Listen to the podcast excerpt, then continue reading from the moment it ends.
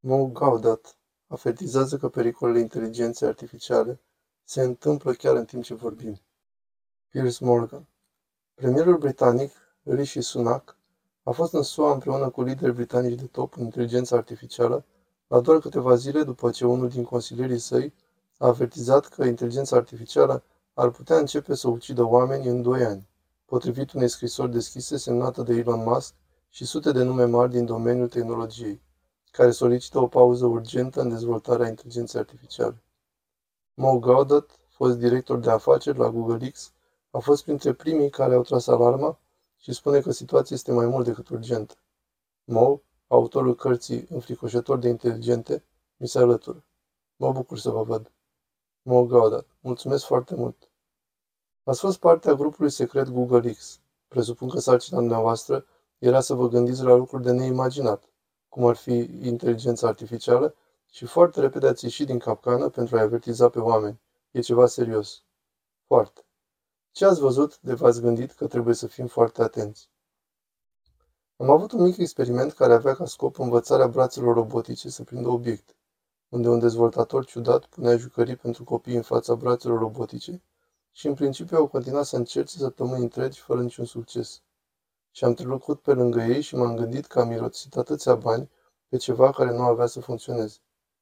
Într-o vineri seara, unul dintre ei a apucat o bilă galbenă, a arătat-o la cameră și mi-am zis, iată, milioane de dolari pentru o minge galbenă. Luni dimineața, fiecare dintre roboți prindea o minge galbenă, iar peste câteva săptămâni, fiecare prindea orice. Viteza cu care aceste mașini învățau e uimitoare, dar în același timp, înțelegerea pe care o avem despre motivul pentru care învață de ce fac ceea ce fac este foarte, foarte limitat. Este autoproiectare ceea ce fac roboții dotați cu inteligență artificială? Practic, ei imită inteligența umană. Motivul întrebării este că l-am intervievat pe profesorul Stephen Hawking, care chiar înainte de a muri, ultimul său interviu televizat, și l-am întrebat, care e cea mai mare amenințare pentru umanitate? Și a spus, inteligența artificială. Permiteți-mi să vă arăt clipul, trebuie să-l auzim. Stephen Hawking încă de la începutul Revoluției Industriale au existat temeri legate de șomaj în masă, pe măsură ce mașinile înlocuiau oamenii. Totuși, creșterea cererii de bunuri și servicii a crescut, odată cu creșterea capabilităților tehnologice. Dacă asta poate continua la nesfârșit, este o întrebare deschisă. Dar există un pericol mai mare din partea inteligenței artificiale dacă îi permitem să ia propriile decizii, să se autoproiecteze, deoarece atunci se poate îmbunătăți rapid și noi s-ar putea să pierdem controlul. Pare foarte prevăzător. Asta a fost cu câțiva ani în urmă. Cred că la asta vă referiți acum. Mogodot. Am lăsat un avertizment. În 2011. Un primul videoclip pe care l-am publicat după ce am plecat. Și a fost despre asta. Ideea e că noi întotdeauna am avut trei limite pentru mașinile de inteligență artificială. Nu le puneți pe internetul public până când rezolvați problema controlului. Nu le învățați să codeze pentru că asta le face să se autodezvolte să nu aveți altă inteligență artificială care să le îndrume, alți agenți care să lucreze cu ele. Și s-a trecut peste toate cele trei linii. Piers Morgan. Acum îmi amintesc de șah. Sunt mare fan al șahului. Nu joc grozav, dar îmi place să joc.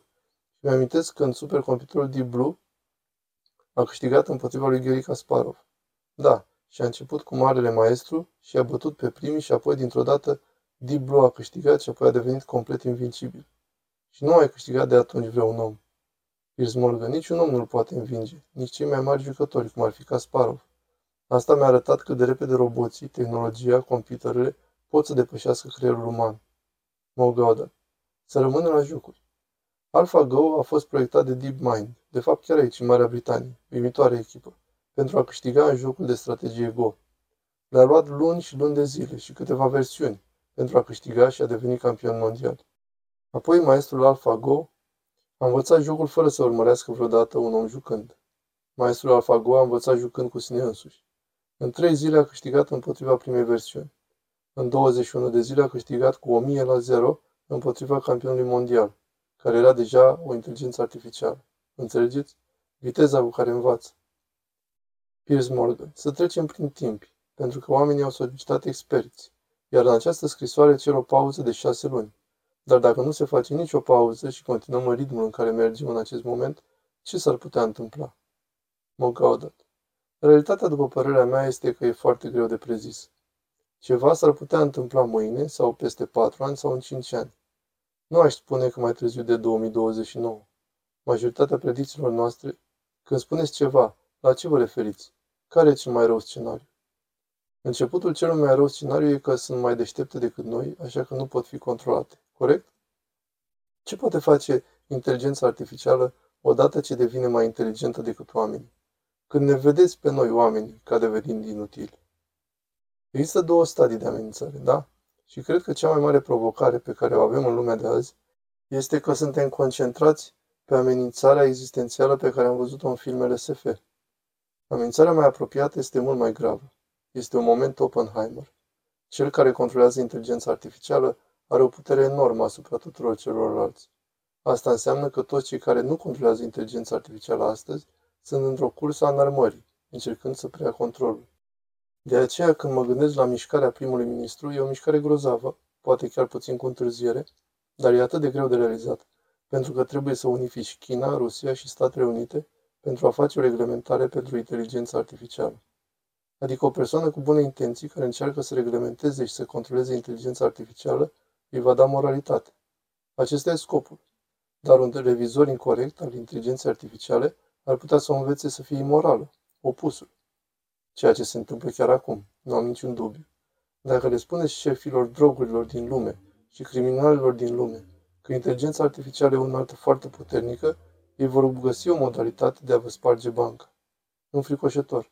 E foarte îngrijorător și cred că realitatea e în mod interesant că singurul mod de apărare împotriva unei superinteligențe e printr-o altă superinteligență. Asta e ceea ce creează dinamica prizonierilor, ceea ce numesc eu inevitabil înfricoșător de inteligent. Noi trebuie să continuăm dezvoltarea pentru că dacă ajunge pe mâini greșite, noi vrem ca mâinile potrivite să aibă puterea de a ne apăra, corect? În același timp, complexitatea situației este în întregime dincolo de moralitate și etică. Și e interesant, cea mai recentă dezvoltare a lor, ChatGPT, de exemplu, folosește învățarea prin întărire, care este o tehnică foarte interesantă, deoarece practic permite unui om să intre în dialog cu ChatGPT și să spună acela a fost un răspuns greșit. Poți să te întorci să te gândești. E o provocare, aproape cum înveți un copil la școală. 100%. Și învățarea prin întărire, în mod simplificat, înseamnă că în esență îi spunem mașinii să își revizuiască algoritmul, astfel încât răspunsul să fie o pisică, nu o pasăre. De asemenea, îi putem spune, răspunsul acela este imoral. Îți poți revizui algoritmul, astfel încât să devii mai... Problema pe care o văd este că dacă ești bine intenționat în acest proces, este un lucru. Dacă o înveți deliberat să fie imorală, foarte repede, ai putea ajunge să pierzi controlul inteligenței artificiale, ceea ce are urmări foarte neplăcute predate de oameni. Declarația mea foarte clară este că eu, sincer, nu sunt preocupat de mașini, chiar dacă amenințările existențiale sunt posibile. Sunteți îngrijorat de ceea ce le învață oamenii? Sunt îngrijorat de oamenii care au inteligența artificială în mâinile lor. Sunt total de acord.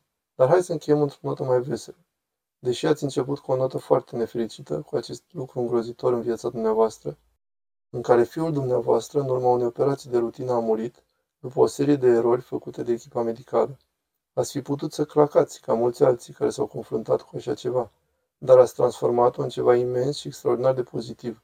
Spuneți-mi ce ați făcut. Sincer, nu știu. Am simțit într-un mod foarte interesant că fiul meu nu trebuie să fi părăsit această lume fără niciun motiv. Nu-l puteam aduce înapoi. Au fost patru ore între momentul în care m-am îmbrățișat și a intrat în sala de operație și momentul în care a părăsit lumea noastră. Patru ore cu totul. Trebuie să ajungi la un punct în care spui ce să fac cu asta. Să mă destram și apoi pe patul meu de moarte el tot nu este aici sau să încerc să fac ceva care să amintească lumii de esența lui. Și mă crede sau nu, din tot ceea ce am făcut de atunci, din 2014, a fost influențat de ceea ce acel tânăr m-a învățat, într-un mod foarte interesant. A influențat asta, munca mea asupra inteligenței artificiale, munca mea în privința fericirii și a stresului. Vorbiți-mi despre munca asupra fericirii, în mod special. Am găsit o ecuație a fericirii. Știi că inginerii sunt oameni ciudați. Așa că atunci când eram foarte nefericit în tinerețe, nu puteam găsi fericirea prin învățăturile înțelepților și guru și așa mai departe. Așa că a trebuit să-mi găsesc un mod practic și matematic de a privi lucrurile. Am discutat cu fiul meu, care m-a învățat partea grea, și apoi am scris prima mea carte, Sare pentru fericire, care se baza pe acest lucru. pe ideea că fericirea este foarte logică, și anume, dacă îmi pot controla creierul pentru a avea o conversație interesantă cu tine, eu pot de asemenea să-mi controlez creierul pentru a deveni un pic mai fericit. Poate nu pentru a deveni absolut fericit, dar să devin un pic mai fericit. Și ideea a fost foarte bine primită, un bestseller internațional peste tot. Și în principiu pentru că lumea modernă, așa cum o cunoaștem, este în creier, nu mai este în inimă. Așa că prima mea misiune a fost 10 milioane de fericiți, ceea ce a fost o încercare de a face lumea să-și amintească de Ali, dacă vreți. Iar a doua misiune, un miliard de oameni fericiți a fost 100% din cauza inteligenței artificiale. Uimitor, da. Și în cele din urmă ne întoarcem din nou la creierul uman. 100%. Cheia aici, fie că e vorba de inteligența artificială, fie că e vorba de capacitatea de a simți fericire, de fapt, în cele din urmă e vorba de creierul uman. Este vorba despre a fi om. Da. Creier și inimă, intuiție și analiză. Este vorba despre a fi om. A fost fantastic să vorbesc cu dumneavoastră. Mulțumesc că ați venit. Un fricoșător de inteligente. Viitorul inteligenței artificiale și cum poți salva lumea noastră. Nu ar putea fi o carte mai importantă într-un moment mai important. Vă mulțumesc foarte mult că ați fost alături de noi.